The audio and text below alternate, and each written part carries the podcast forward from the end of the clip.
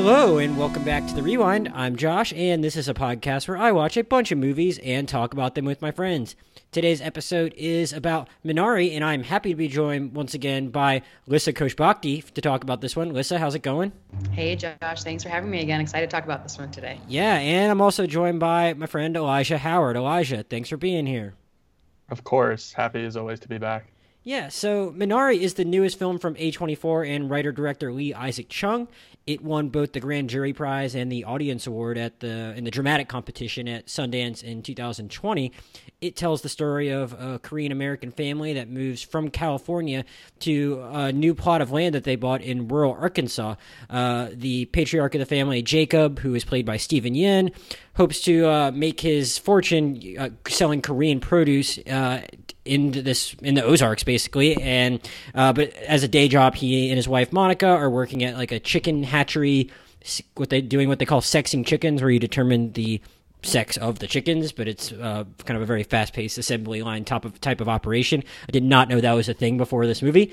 Uh, the, the the rest of the family uh, uh consists of their children, uh, David and Anne. Uh, David is the younger of the two and has a heart murmur, which obviously comes up throughout the movie because this plot of land they've moved to is very remote and an hour from a hospital. They also end up having Monica's mother whose name is Soon Ja, and she is played by uh, Youn Yuh-jung, who is a, uh, a legendary Korean actor who I've learned about a little bit over the last few days.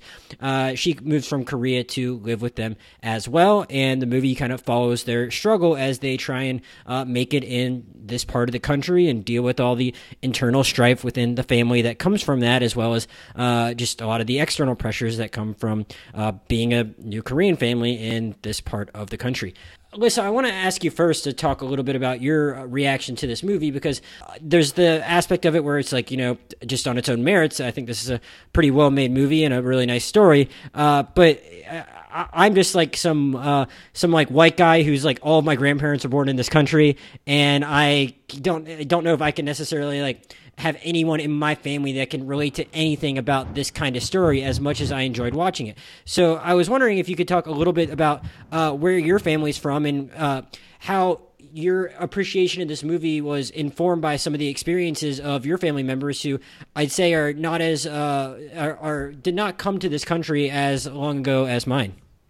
Yes, really good question. And as you could tell from my Letterboxd review, I had a, a pretty emotional response to this yeah. film, and I feel like a lot of us, when we have that reaction to a film, you kind of tend to view it in a higher light. But it was a mix of the emotional aspect of the film and also how well done the film was, which is why you know had it in such a high priority on my 2020 list. But yes, as you mentioned, so my mom was born and raised in Iran, and she came over here when she was younger and met my dad. And I was lucky enough that uh, my grandparents came to live with us for a few years. But the reaction I had to the film was so similar because I think when I was younger too, I was like, "Mom, why does you know Grandma and Grandpa have to live with us? They're just they're here at the house all day. They eat all the food.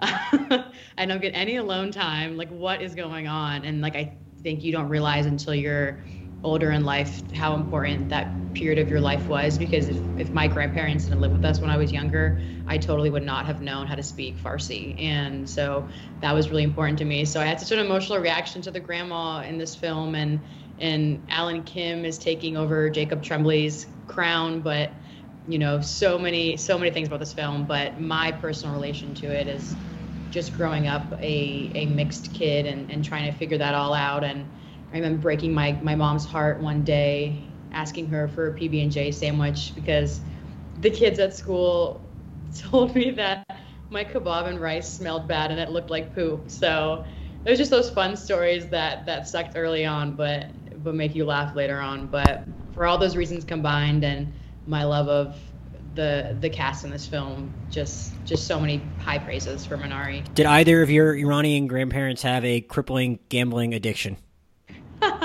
Thankfully, no, no addictions on on that end. But um, I, I my my grandpa would slip me like Werther's Originals candies every now and again to to get me to like him a little bit more. So that's that's the only kind of uh, addiction we had in the house is Werther's Originals. Gotcha. Did any of them? Uh, I was gonna, I was going to ask you about Mountain Water, but we can talk about that a little later. Uh, Elijah, I don't think you have to be a first generation American necessarily to really appreciate this film. So I'm curious because uh, I really haven't seen you talk about this movie at all yet. What was your first uh, reaction to seeing Minari? Yeah, I think it's I think it's valuable to say that that it's you don't have to be first generation American to necessarily appreciate it because I think in some ways this is one of the most American films that was made this year and I mean that as a compliment. And there's definitely a conversation that we might have later about, you know, how this film's been treated during the award season.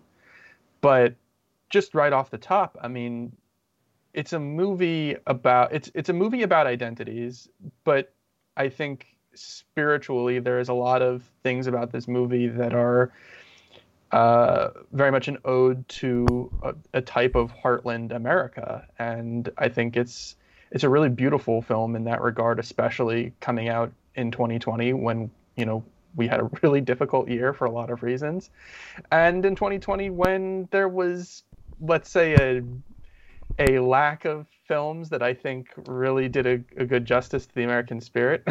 Cough. Uh, not going to mention that that uh, uh, you know hillbilly elegy. You know. Um, we're actually this is this is going to be airing right after our hillbilly elegy, episode, actually. But I don't think you're going to be uh, uh, I don't think you're going to be clashing with either of the opinions my Fred or myself voiced when we recorded that episode.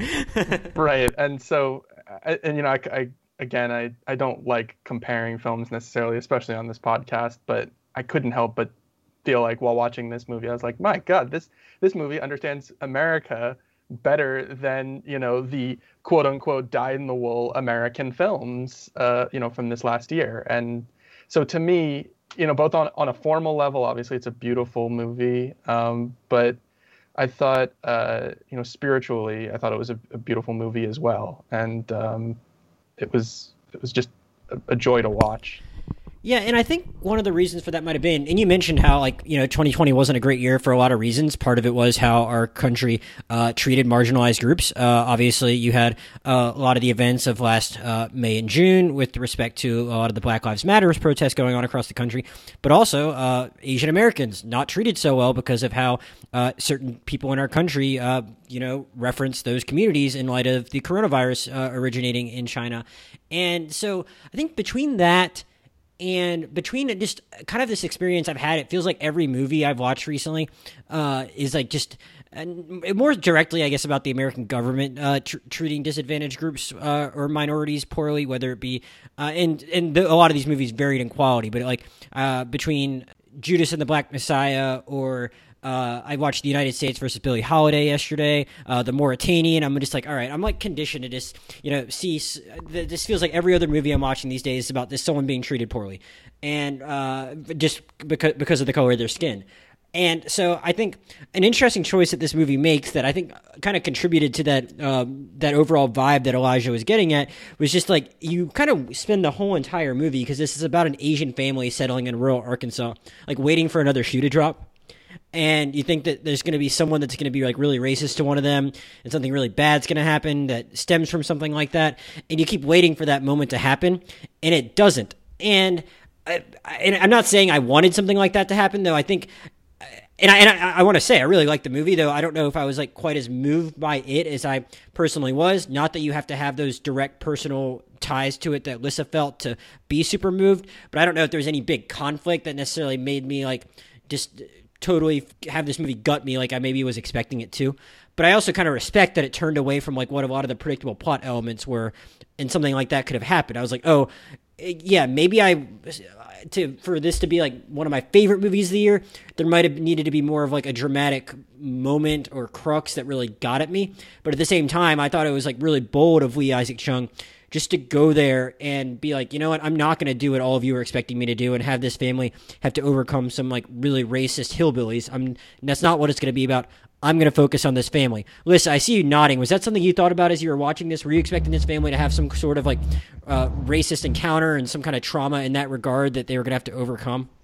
Yes, and now that you're pointing that out, I totally didn't even realize that because I think I'm so numb to types of movies having some sort of like big racist, you know, outbreak. But I'm I am glad that that didn't happen. But I'm also glad they showed the parts of the film where they went to church and and you know had those American experiences because I think that was really important to to the family and how they treated each other and how they kind of went about uh, their relationships. But it's just nice to focus on the family and the struggles that the family is going through and not have any outside uh, distractions to kind of infiltrate that because then that got you to really understand the arc of the family and how they view each other and and their relationships with one another. But uh, I'm glad that didn't happen, and it's I'm glad you commented on what's going on right now too, because it just feels even more relative with with all the Asian American hate going on, which is unfortunate. Yeah, Elijah, were you like were you like surprised? Were you like almost like did you find it unrealistic that everyone was so nice in this movie, or did you think that was like an actual really smart choice that the filmmaker made?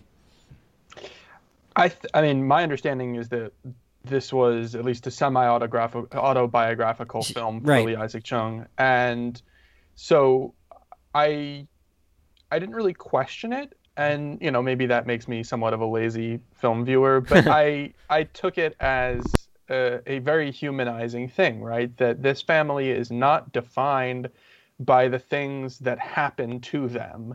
Um, uh, and that's not to say that that a film that uh, you know that examines that you know that examines those things is necessarily bad, but um, I was pleasantly surprised, shall I say? You know, as as I was watching it, that it was it reminded me a lot more of you know a film like like an Ozu film or something, or uh, you know a Koreeda film where it's just this really uh, I'm to say microscopic, but a, a, very macro lens view of a small group of people and their immediate surroundings. And it wasn't, a, it was about, there were spiritual things about it that, that obviously touched me very deeply, but it was about their personal relationships. And it, uh, I, I thought that it was it shows it shows great restraint when you can make a story like that and not uh, have to lean on maximalism to tell your story. And um, yeah, I mean, I appreciated it immensely that it it didn't uh, you know lean into some things that you might expect it to. I think I think another good example of that is the uh, is the Will Patton character. Apparently, he'd worked with Lee Isaac Chung before. I had not seen any of Lee Isaac Chung's previous movies, so I just thought it was kind of cool, like just watching him do his thing. It, it, felt like it bordered on maybe being over the top here and there, but at the same time, I was like really happy that he was going for it in that way, uh, playing this guy who ends up uh, initially maybe just like you know dropping off some uh, some supplies at their farm, but like ends up befriending the family and working with them and trying to just do everything they need to do to the land. Uh, Jacob uh, makes the bold choice to like uh, not have a device put in that will help get water to the property and dig his own well, and uh, that ends up being its own storyline down the road. But uh, just within all that, he, he decides to take on uh, Will Patton's character as just someone to like to help them. Uh, um, his name's Paul, but I, I mean, Will Patton's just a guy that's just like I just think of him as like just uh, just the the regular like straight white guy in all these movies. And by straight, I don't even mean by like sexual preference. I just mean like he's the straight man. He's the white guy that's just there, and he's going to do the general uh, normal white guy thing. And I was like, oh wow, he's really getting to play a character. He's really getting to go into this. And this is not the kind of guy you expect him to be when he show up on when he shows up on your screen. And I just thought that was like a cool revelation in this movie. I didn't even know he was in it going in. I was like, oh wow, like this is he's doing a thing here, and this isn't like a character I've seen before, and it's like very specific and out there, and it's it's just it's it's a, I just thought it was a really cool, different choice that you don't expect when you see Will Patton's going to be in a movie. You know, Will Patton, I I actually I like him a lot. Um, and he's he's a guy that's been around for a long time. Ironically, I know about a lot of his, uh, or I know about some of his work because of Falling Skies, which was a TNT show that ran for like five years, um, and uh, and in in that, you know, he gets to kind of uh, also examine some some weirdness, um, and so I I was happy when they brought him into this movie, and um, you know, in his in his first scene, you just get this such a weird exchange between him and uh, him and David, and it's um, I'm sorry, Jacob. Well, Jacob and David. And it's one of those moments that the, the movie does so well where it's like kind of tense in a way because you could totally see it becoming something worse. But it's it it feels real because it it doesn't end predictably. It doesn't it just it seems it as somebody who grew up in Florida, it seems like you know a character that I could totally imagine being a real person. That's such a good point, Elijah. Listen, listen, did you did you did you have any thoughts on that character? I think you're probably from the uh, a part of Florida that's maybe like even like more rural than either Elijah, right? I was I was gonna say I feel like we're I, I didn't pinpoint him. I thought his Uh, I thought Will's character was very peculiar, but I think it kind of added the, added to the tension of the film because you're like, okay, what is going to happen here? Like, does he want help? Is he going to be crazy? And then it, it actually forms in this really beautiful friendship. And when he actually comes to dinner and and he gets to sit down with all of them, it's really wholesome. So I, I loved his character, but I think it definitely added to the tension because I was like, being from Florida, you really never know what's going to happen with with certain people. So yeah, I feel bad. I feel bad that like we've now all of a sudden just like dwelled on the white guy for so long before we've talked about some of these incredible Asian performances. But it was that that that uh, these performances by the Asian American or uh, Korean actors, and I was and, and I, but I, I, was just like so surprised by the Will Patton thing, and that just jumped to mind when we were talking about how this movie really upended your expectations. But I mean, one thing that I feel like you all kind of knew going in, just based on the the two second the two cent plot synopsis or logline or whatever was like, you know, it's about a, it's it's about a family that's like chasing an American dream.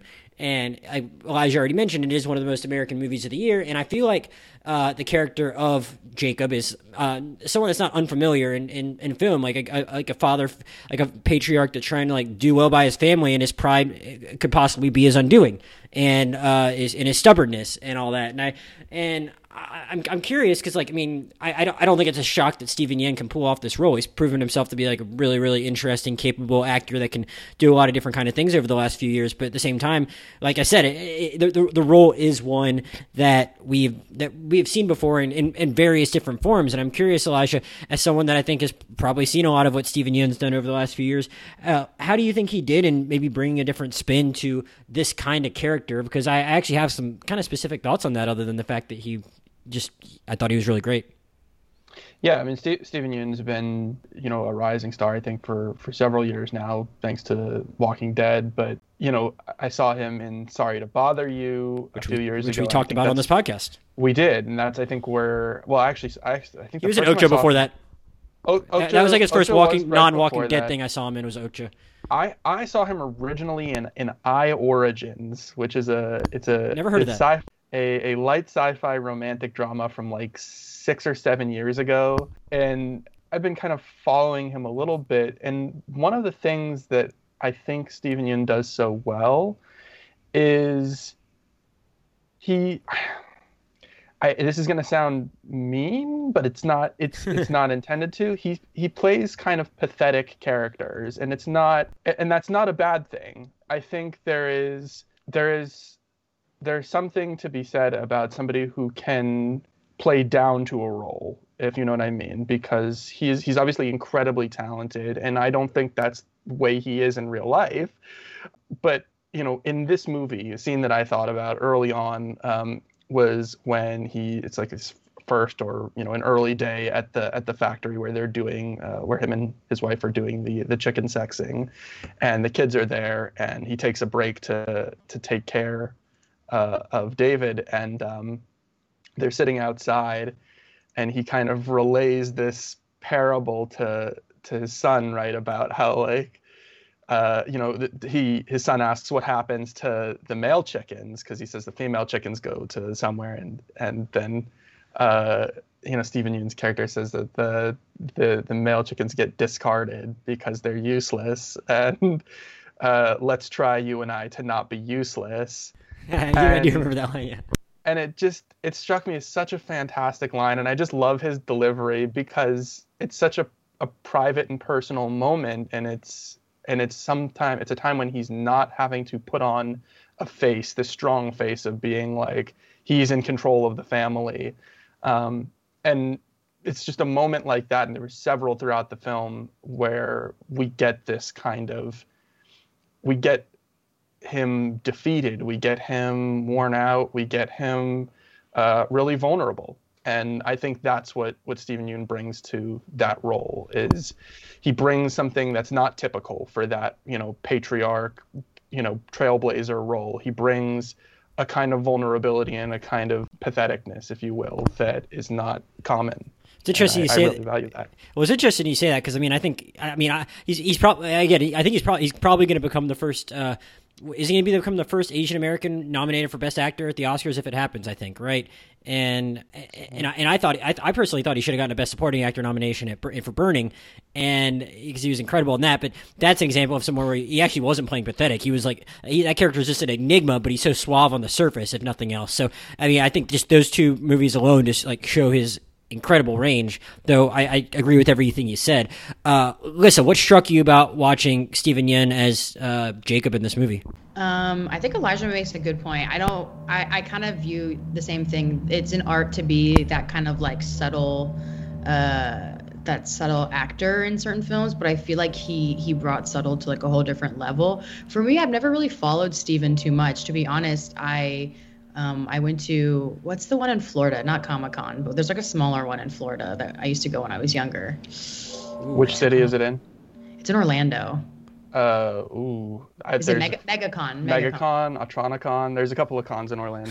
I think it's MegaCon. So my cousin and I would go when we were younger because like we were Harry Potter fans and like, you know, we we saw like the Weasley twins one year and and that year that we went Steven was actually there and i remember my cousin and my uncle freaking out because they were big walking dead fans and so they got a picture with him but i was kind of like waiting in line with them i was like who's Steven so i literally met him didn't really like care for him and then um not because i didn't like care for him but i just like didn't really know like i didn't watch the walking dead and so fast forward to um, I think I started paying attention to him after Sorry to Bother You because he was he was really fun in that film, and he's actually a voice actor in the Netflix animated series Tuca & Bertie, and he was actually really fun in that. He was like the romantic interest, which was which was fun to hear him play. But I think he did spectacular in this film.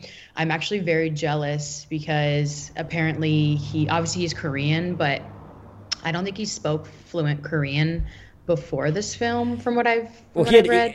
I think he had to brush up on it for Burning. I mean, because he, he, moved to America when he was five, and oh. obviously he oh. lost it a little bit once he moved away from home. But like Burning, it takes place in South Korea, and he kind of goes back and forth between Korean and English in that movie, but it's mostly in Korean. So right. he at least had to learn it again in 2017 if he hadn't had to like be confluent in it in a while. But um, I, I, I listened to an interview though with Lee Isaac Chung, and one thing that was interesting that I heard was that he was almost afraid to ask him to do the movie uh, because he was already like kind of like he'd already met him and they hadn't like agreed that he was going to act, but he wanted to help him get right. it made somehow, and he was like almost ashamed to ask him to like have to do an a, like a, a Korean accent when talking English because he doesn't have one.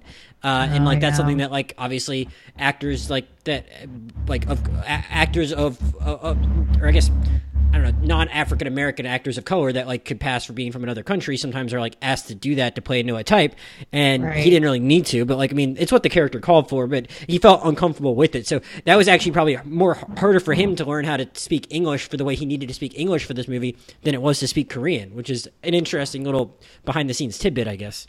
Exactly, and I'm not like a gatekeeper for for any culture or language, but I think like it's really difficult to to do that. So I think he he brought a level of that that was really interesting to the film and having to I feel like having to do a part of your culture that you haven't done before is really difficult. So he just really stood out in this film. And for me, the scene that I really loved is um, I know it wasn't like a happy scene, but when he finally sold his uh, vegetables to the guy at the at the store and him and uh, Han's character were, were fighting outside. I thought that was really emotional and raw, and their chemistry in that scene was so well done because you really could feel like everything was actually breaking. So I, I love both of them, but I, I would be remiss to say that Alan Kim wasn't my favorite part of the film. Hmm. I know he's a breakout star. He's so cute. Like I said, he's coming for Jacob Tremblay's uh, crown, and I hope he gets all the all the next films. But he was really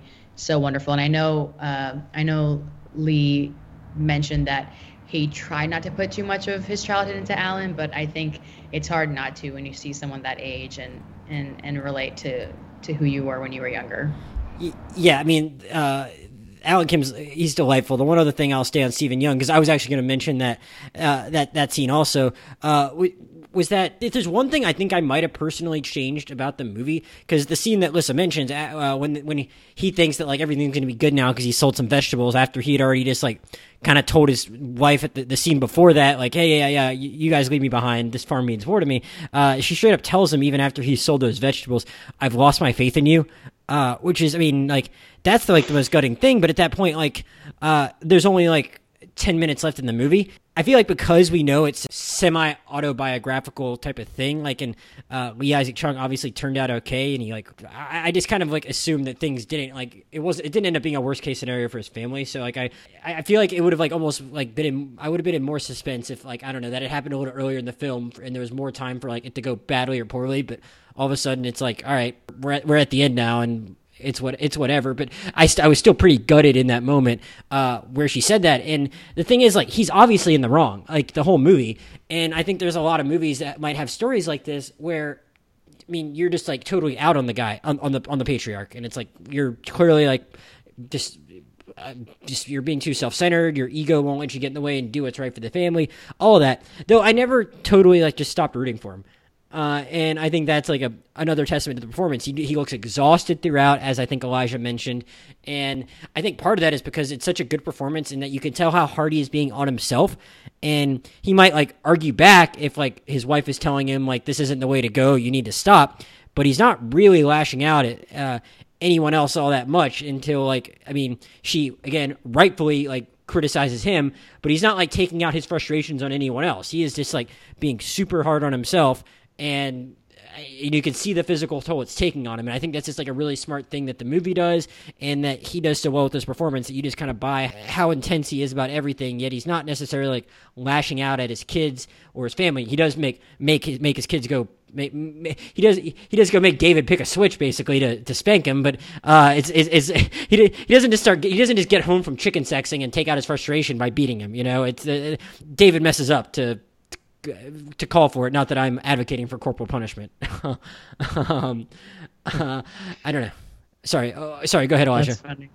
Yeah, I think you know the the family dynamics of the movie are to me, you know, where we get into that. You start to get into that root of you know this is perhaps a more American film than a lot of other American films, uh, you know, quote unquote, from this year. And I think the aspect of it that really that I liked a lot, um, and in a way where I think I saw some of my own family, um, you know, in it, was the kind of differences in the ways that people think about, you know, what the what what their family should be and what the kind of like what the American dream is, right? Because um, you know, Jacob makes a point throughout the film to kind of imply that he's sort of beyond this the the American magical imagination of uh, you know in the ideation of this American dream.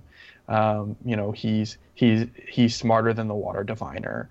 He goes to church sort of as a perfunctory sort of thing, not really as a you know necessarily because he feels a great devotion to it. And you know by contrast uh, you know, you take Soon Ja, for example, uh, the grandmother, and she would very much seem to be the kind of person who who would also not really place a lot of faith in uh, you know the magic of certain things, um, but in in some ways she is one of the more magical characters in the movie, right? She she's so focused on getting on getting these Minaris planted, uh, you know, by the creek, and she brings the the, the deer antler and goop powder to to heal David with, and I think what to me what I took away from that is just that Lee Isaac Chung at least I think feels like there is a spiritual connection maybe specifically between Korean culture and American culture, but I think just cultures in general. I think other cultures and American culture that there is this magic that kind of underlies a lot of our cultural practices and I think the movie was very clear that sometimes you just need to kind of get swept up into that, and that you'll you, you when you have such a narrow view of what your the American dream, what success is supposed to be, um, you can lose sight on things, and you it's it felt to me like it was kind of the movie was saying to uh, to Jacob, right? Like you need to just accept that some things are going to be beyond your control, some things are not going to go as planned, and you need to kind of listen. Listen to the the flow of things. Listen to your wife. Listen to your kids. Listen to the random dude helping you outside. Listen, listen to the crazy guy who walks around your you know your backyard with a blindfold on trying to find the water. Like, do you think that the movie is political at all? You hear Reagan's name mentioned once in passing, but I had a thought as I was watching it. Did did, did you think at all about it having politics at all? I, I, I personally, I felt like there was a, uh, there was a, at least a wink and a nod to it. Um, you know, in the same way, a movie like you know beyond the black rainbow might have a wink and a nod to politics because it's set in a period and it's so inextricably linked to that period in some ways but i i don't really think so i think the movie kind of shows how far removed they are from a lot of it, right? That they're, you know, they are both physically and politically rural.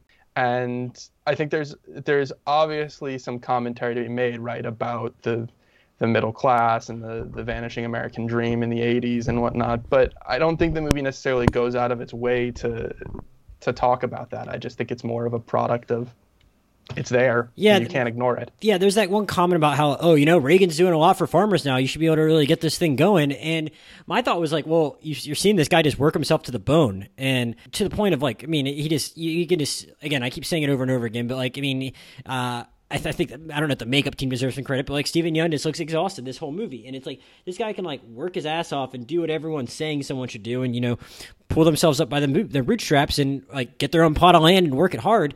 Uh, you can have the work ethic that this guy does, and like it still might not be enough. And that was kind of what I was thinking about, where like everyone, you know, I, I feel like sometimes like even maybe even people that don't like Reagan might try and like talk about how great the economy was in the 80s and it's like eh, well maybe not for everyone even people that did work really freaking hard. Uh, so it was it was at least I thought I had where it's like you know uh, the American dream definitely like not super easy to achieve even if you like have a great work ethic. Uh, and it was something I thought about. That might that's not necessarily a political observation but it was kind of something I thought when like I hear the way people talk about how Reagan was on the economy even if he like had other shortfalls himself Lissa, did you have any other thoughts on that, just with, with respect to that character, just like how how it kind of uh, struck you in the ways in which he was thinking about trying to help his family, you know, achieve something greater? Did how did that did that resonate with you anyway? Yeah, and I didn't think about the political aspect of it, but now that you guys, well, I, am not even saying there is it, one, so don't feel no. bad if you didn't think about it. My mind just wondered, you know. No, I'm not, and I'm not too knowledgeable about the Reagan era. I didn't pay attention in history, unfortunately, but um, uh, but I think I think it does make a comment politically in the sense of that, you know, you see you see Jacob's character literally exhausted, working day and night for his family, and I think it makes a comment that you know, a lot of people think that immigrant families don't work hard, that they just get to come over here and everything is going to be okay. But it, I'm I'm kind of glad that uh, Lee showed that that's not the reality of it. You could still work hard and still have all these issues. But um, kind of going back to Steven's character. Oh, I forgot what I was going to say. No.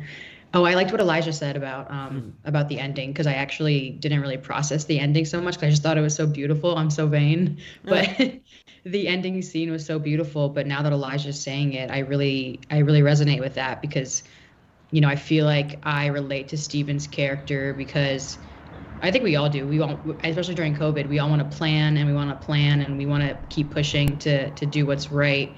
But sometimes you just got to go with the flow and realize you have other people in your life that are important. But yeah, I, I think it's really from from personal experience. I know that you know my mom and my grandparents had it a little bit harder than me in terms of planning and wanting a better future, and that kind of passes passes down onto you. But you don't have to be a first generation American to realize that because I think we all want to make our parents proud and and kind of want to do better for them. But I think this film, like Elijah said, really shows you that uh, for me, first and foremost, family is really important, and and to cherish that as much as you can. But number two, you can't plan for everything, and and to to go with the flow and not let everything um, be so be so pressing in the moment. And just the last scene really reminded me to to cherish the things that you you put into place earlier on, and and and find the importance in in family. And I'm I'm rambling at this point, but just a lot of fun emotions in this film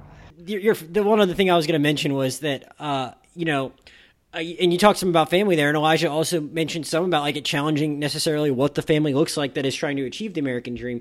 And so I was curious to hear you th- think about what your impression was when, uh, yeah, th- this like uh, family of, of, of, family of four just kind of shows up, and then all of a sudden they they drop this grandma character in the middle of it, and uh, and it's one, one of the funny through one of the funny through lines to the movie, and one of the funnier things is that they spend a lot of time just with David and his grandma, and how he is like.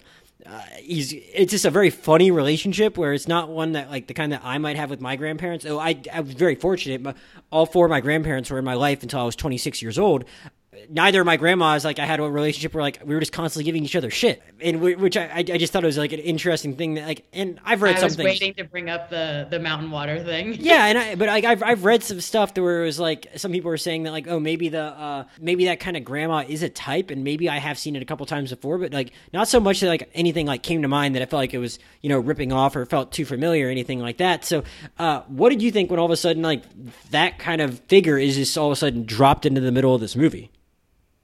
I think I think Lee did it on purpose because she she really drives the film in in in in her personality because she she makes for so much humor of it. And then you have so much fun with Alan with David and and Soon-Ja's character that you know uh, spoiler of course but when when Sunja has a stroke it's just it's so devastating because you know it's such a 360 from what was happening before. But I like their little moments shared together because um, I think everyone you know, you might not have that kind of hilarious relationship with your grandma, and I didn't necessarily, but I think it really adds to the specialness of the film and, and the idea of family that, you know, family isn't just four people, it's your extended family, your grandma, your grandparents. But, you know, my, my grandpa is really funny like that too. So I just, her character reminded me of my grandpa. And, you know, like I mentioned earlier, the Werther's originals. I would never, I would never make my grandpa or grandma drink pee like Alan did, but it made for a funny part of the of the movie. Yeah, yeah. Elijah, what, what what did you think about the the grandma character? Uh, and I'm sorry if I'm messing her name up. I don't know if you're if you happen to be familiar with her at all, because I know you you're you're a little bit more of a film encyclopedia than I am. I, I didn't know if you had any impressions of uh, Youn Yuh-jung going in, and even if you didn't, uh, what did you think about how this movie utilized her?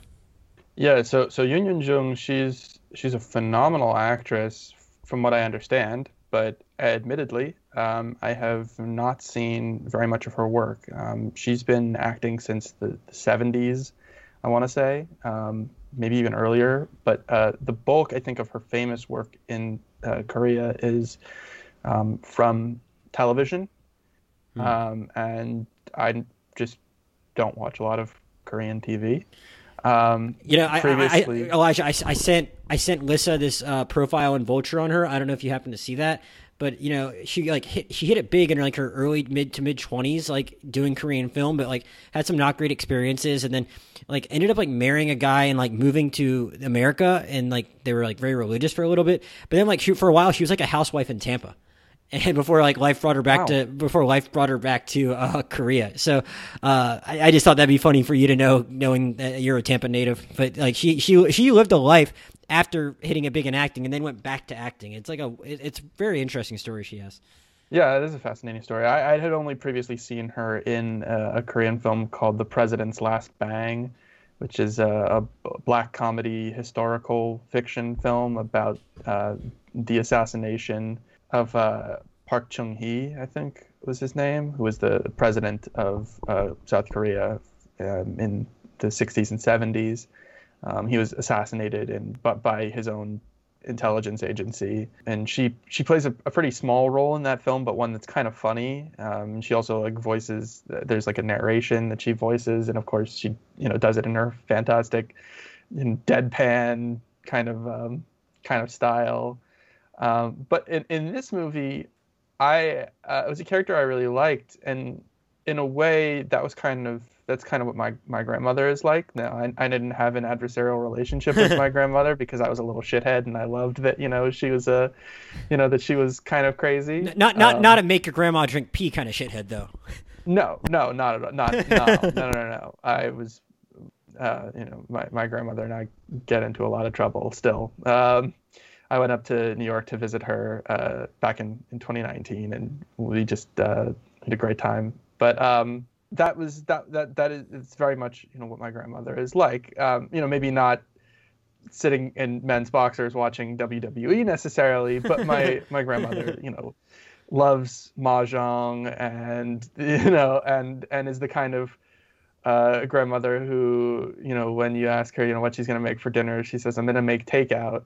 Um, so so that that's definitely I, I definitely resonated a lot with uh, with Soon-Ja's character. Um, and I think part of that is why you know I I've, I took a lot of interest in David's arc because it's not I, I couldn't understand why he behaved the way he did immediately, but that and that's probably you know there, there's there's both a cultural aspect to that. You know she he says i think at one point she smells like korea. She smells korean. When he's never been to um, korea.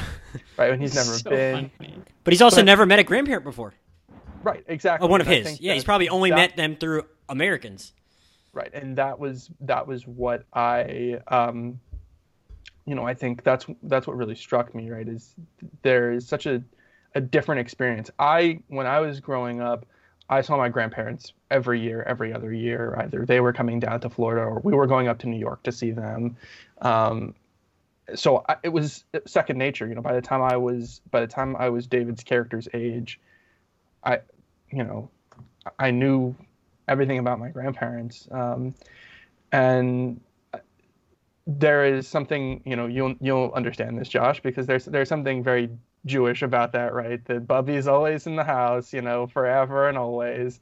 Um, but at the same time, it, there's maybe a privilege to it, right? Because we don't have, uh, we, we, or rather, we have this ease of access um, to our to our elders, to our grandparents that other people, um, other uh, you know, other other immigrant cultures might not have um, immediately, and so that was that was something that I definitely had to put myself in the place to kind of understand that. Um, and it was, you know, I don't know that I ever fully, you know, felt it, but I, I get it. And, you know, her, uh, Soon-Ja's arc throughout the film and of course, you know, what happens to her and, uh, you know, then what happens to the family, at, especially at the climax.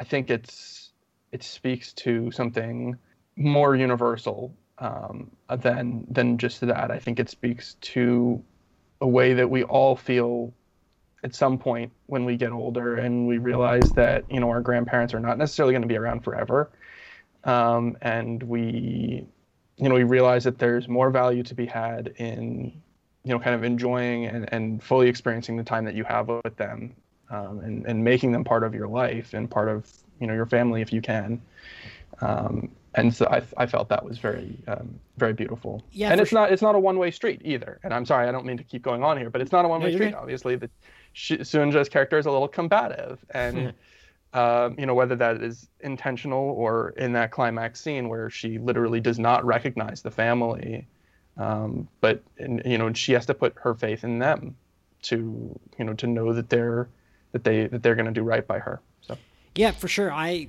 so you, what you touched on as far as like Jewish families, I mean, you kind of pinned it on the head with respect to my family. Like I already said, I not only did I have all my grandparents till I was 26, the first five years of my life when I lived in Philadelphia, my dad's parents were literally around the corner, like a 90 second walk away. And uh, I, my I, my family lived in Mobile, Alabama for two years after that. But then after that, we were in outside of Pensacola, like five minutes from my mom's parents. So like always around and like always had a very specific idea of what a grandparent was. So I thought it was just like an interesting spin on that kind of relationship to like see what it was like for a kid meet one when he'd never like known one before when he was at an age where I'd already lived 90 seconds from my grandparents for 5 years. So I think it's just like uh I mean this movie is like obviously it's about like it's about a family like becoming uh, in some ways more assimilated into the country, and uh, they're you know just at the same time they're becoming like more of a unit themselves or, or, or on the verge of not being one. And so there's that constant struggle but in certain way uh, while it might seem like david and Mo- or jacob and monica are growing apart david and his grandma like coming together is just like a really interesting kind of dynamic that you don't see in movies often. And I thought it was really powerful. And it's something that, uh, as Elijah just said, it can really resonate with people now at this particular moment in time because I think uh, people have seen probably less of their grandparents in the last year than they uh, may have may have ever had in their life, assuming they've had grandparents in their life till now. Uh, and I mean, it's certainly something I've thought a lot about. In that, like, I the first uh, the, the first real trip I'm going to take outside of the state of Florida after is uh, when this is all over is maybe going to Philadelphia to see my grandpa. I mean, you just that's just something you kind of value in ways that like I maybe already did before uh, 2020, but I mean, even more so now. And obviously, this movie was made not with the pandemic in mind, but it's just one thing that can uh, really you know, allow this movie to hit a little closer to home. Elijah, before you wrap up, are, there any other areas of the movie that we haven't touched on that you wanted to get to? Um, I mean, whether it be any other plot aspects or any uh, filmmaking flourishes that stood out to you that you wanted to highlight? Uh, yeah, we didn't talk a whole lot about um, uh, Han Ye-ri's, uh, that's Monica, um, her performance. Yeah. Um, I, I, and, I mean, she's good, bad job by me. I definitely want to give her her due. What, what did you like about her role? Well, I, th- I mean, I th- obviously, I think she's a, a, phenomenal actress, and I think it shows in this movie. I think she, um, she, she is, she has to be the kind of the emotional foil in a way to to uh, Steven Yeun, to, to Jacob's character, right? Because, uh, you know, he's somebody who does not always necessarily let his emotions be seen, and she's somebody who, you know, wears her emotions and her feelings on her sleeve, and so in some ways, it kind of puts even more of a weight on her, uh, on on Han Ye-ri, uh, you know, on the actress to to uh, to to to play that part well. But something that they that the Lee Isaac Chung and Lachlan Milner, the, the cinematographer, um, did with with a lot of uh, scenes with with her was playing them into the camera. Um, and I think they they know. I think Lee Isaac Chung recognized that that was a strength. There's something, uh, you know, just just absolutely like mesmerizing and striking about Han Ye-ri's face. So, um, you know, when there were emotional moments, they would do this thing where it's just a center blocked. It's just her in the middle of the shot, mm-hmm. staring right into the camera. Um, and she's obviously staring daggers into uh, into into Jacob, deservedly so. Again, because uh, but like if you feel like every time you see her looking at him, you can just see a lot of what he's put that family through. Right and and I think there is there's there's more to it, you know, than the, than necessarily the narrative aspect. To me, whenever they, you know, whenever a director plays a, a, a scene into the camera, there's usually a there's usually a reason for it. Um, to me, it kind of goes beyond, and and I definitely think there's there's that aspect, right? That that she is that that it is kind of interrogating you know, Jacob for what he's doing, but also she's looking at the viewers, right, and kind of in a way, sort of superimposing that uh, maybe that judgment onto onto the viewers, right? And kind of just like it's one of those moments that just breaks down the wall between the the film and the audience, and um, a movie that can do that well without necessarily having to lean on you know tired tropes or things like that. Uh, I think that's it's a very talented film indeed, um, and so I, I, I that was one of my favorite just random flourishes and things from the film that I really enjoyed.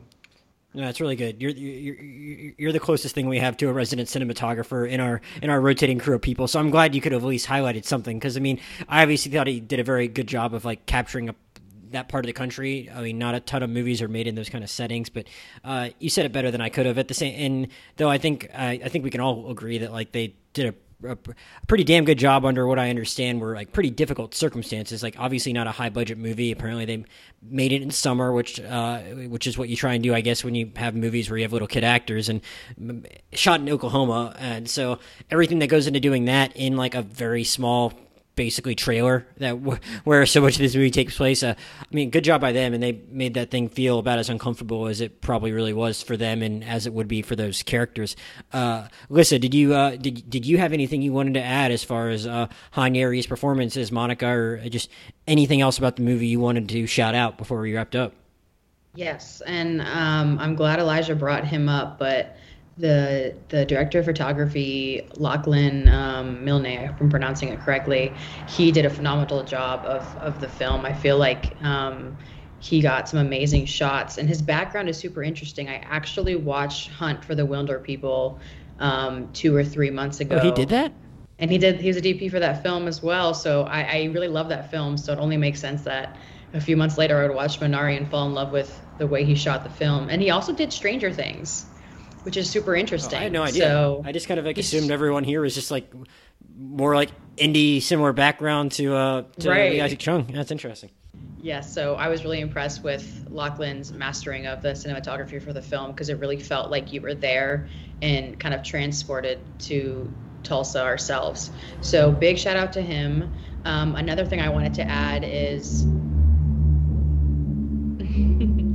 another thing I wanted to add is that um, I really fell in love with the score of the film. Mm. I'm probably biased because I think I'm pronouncing it. Hope I'm pronouncing it right. Emile Mosseri is the composer, and they also did uh, uh, Last Black Man in San Francisco. So both films I really loved. Go ahead, Josh. No, no, no. I, I was just saying, right. I, would heard that, but yes, that's a yes. So yeah, and and I mean, I'm, scores don't always stick with me, but I definitely remember Last Black Man in San Francisco as being pretty great. That one really hit. I think I would say that that score was a little bit more uh, uh, re- uh, able to kind of pinpoint that one in my head, but Minari's score really added to you know the the cinematography of it. So it was a really good blend for me.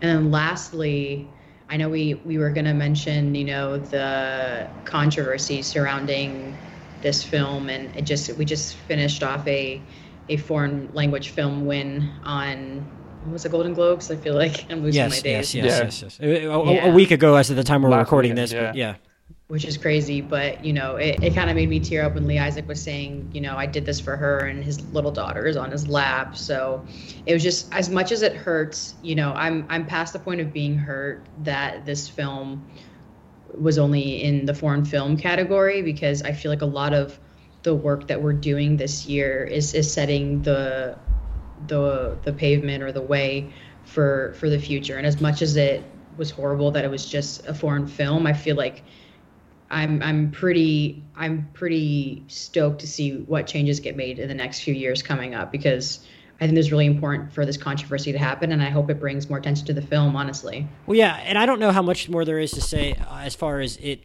as far as that controversy itself, because I think we already did a good job of talking about how it really is an American film, and I think the the, the HFPA has gotten like sufficiently shamed for like not not necessarily just that, but like all of its issues over the last couple weeks. They had to uh, put out their own statement a couple of days ago about how they're going to do things differently going forward, uh, and all of that. So, and I think last year the fact that like you know, I mean, it's it's not as egregious as. Uh, uh, Parasite having that same issue last year with its classifications, not as egregious as Minari, given like the fact again, Minari is an American film, uh, an American production, and all that. But the fact that like uh, the, the, the fact that Parasite still did so well at the Oscars should like uh, at least give us some optimism that whatever the Globes do that's ridiculous in keeping with what they normally do isn't going to hopefully affect it too much in award season going forward. But like I hope it really does. I hope it does well. And just uh, again, if the Golden Globes are going to be able to keep that time slot and keep that level of importance, I hope Minari does really well. So it just kind of like makes them look even more ridiculous in in hindsight. Um, exactly. Elijah, did I ever tell you my story about when I saw Hunt for the Water Wilderpeople?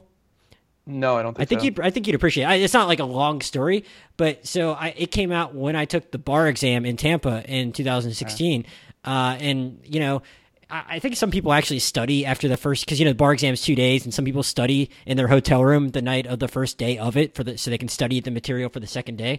Though that could just drive you crazy when you've already been sitting inside the convention center with three thousand other people taking a test for like five hours. So I and I, I think Hunt for the Wilderpeople was on my radar. I hadn't seen a I don't think I'd seen a Taika Waititi movie before at that point. Or no, no, actually I, I definitely had seen. Um, I, I probably had seen um, what we do in the shadows at that point, but I I ended up going to see it at the Tampa Theater. Uh, Oh, yeah. So it was like one of my more memorable uh, film going experiences I experiences love ever. the Tampa Theater. Yeah, I saw it with my, my my my friend Rachel, who used to uh, used to produce the old podcast I did. Uh, she we just saw it at the Tampa Theater. My only time ever going there, but I I, did, I had no expectations for what the Tampa Theater was. Like I just I just I, I pulled up Flixster on my phone. It's like oh, there's a one screen theater near here. Interesting. It's showing the movie I happen to want to see at this moment. I'll go see it instead of actually like trying to fry my brain by cramming more for the bar exam. I just like went and watched it, but like just kind of had my mind blown by walking into the Tampa Theater. And there was like only like one other person in the whole theater besides the two of us as we watched it, and it was like a great movie. So I got to see that, like as Alyssa said. I mean, if if, if I had known going in that like this is done by the same guy that shot that movie and made New Zealand look so beautiful, not that New Zealand needs a lot of help to look beautiful, uh, from what I know about it, but I I, I, wouldn't have. I mean, I I, would have expected big things from how he made uh, Oklahoma look, even though again, yeah, they shot in Oklahoma, even though it took place there. But like, I mean, pretty cool to see like Hunt for the Water People on that big screen in the Tampa Theater when and go into the Tampa Theater not knowing what the Tampa Theater is. All right, Elijah, any other final thoughts on the movie before we wrap up? No, I don't think so. I mean, I'm yeah, I Hmm. All right. covered it. uh, I, I, I, I guess I guess the the final thing I'll, I'll say is that again I'm I think we all really like the movie. I'll say that like again I think maybe my ideal movie just like maybe has a little bit more uh a little bit more dr- dr- I don't know maybe something that like moves me a little more and is a little more has some more dramatic moments. But I'm not knocking the movie too much for that at all because so much of what I like about it is that it kind of upends your expectations that like a moment like that is coming, and I really like it for what it is, and I think it's really nice, and I'm super glad it exists.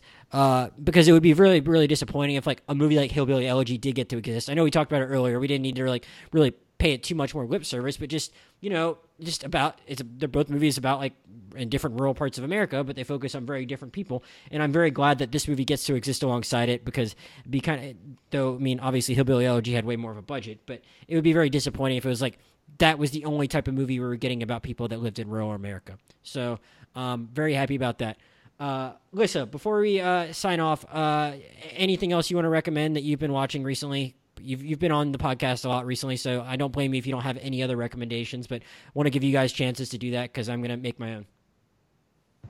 Um, good question. What have I been watching? Um, um, um, um, um, um, in um, award season. Are you trying to catch up on anything that you really liked or, you know, anything like that or any other TV? I just watched a movie. Oh my god, what did we watch? Oh my god, my brain. What did we watch last night? Hold on. Wait, come back to me. Ask Elijah first. Elijah, do you have anything you want to plug that you personally enjoyed or just any Turner stuff you want to plug to do your company man thing? Uh, wow, thanks. wow. Um, yeah, uh, well, March Madness is coming up, obviously, or it's really already. March Madness is here on uh, on TNT, and uh, that's going to be going for the whole month. It's going to keep us pretty busy. Uh, if you're into college basketball, that's the place to watch it. Um, as far as shows go, Snowpiercer season two is wrapping up, but you can catch it on demand and on the app, um, or you can go to tntdrama.com uh, to catch up on Snowpiercer season one and two there, as well as all of the other TNT shows um, that you uh, that you know and love. Gotcha. Lissa, did you think of something?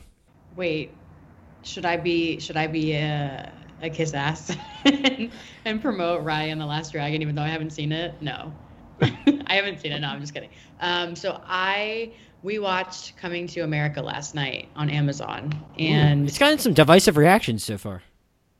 I I have not watched it You yet. expect you watched it Not yet. I would say I had a lot of fun watching it. I don't think it's like a top 2021 film, but I had a lot of fun watching it.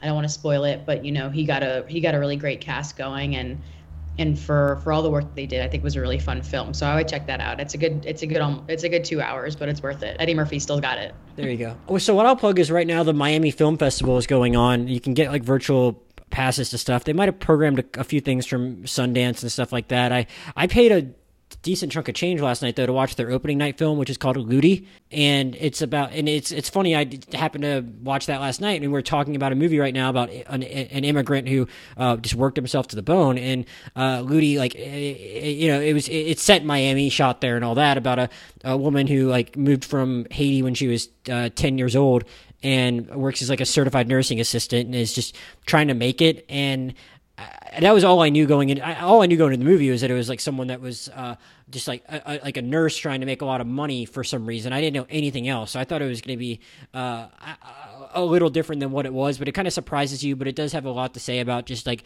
the the immigrant experience, leaving people back in another country, and uh, wanting to like feeling still drawn to them, but also what America has to offer at the same time, and a lot of the challenges that can come with someone that are is just like you know stuck in a in a, in a, in a low income type of situation. And I don't know if it's I mean, it's it made it, it literally got made its debut at like the Miami Film Festival, a smaller one, just two nights ago. So I have no idea if it's the kind of movie that would take off or not, or if you're just going to have to catch it on demand at some point later this year.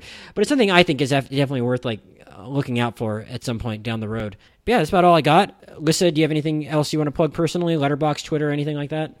I'm trying to get back into it, but follow. I know I said every time, so follow me on Letterboxd at Lissa Lissa L I S S A twice.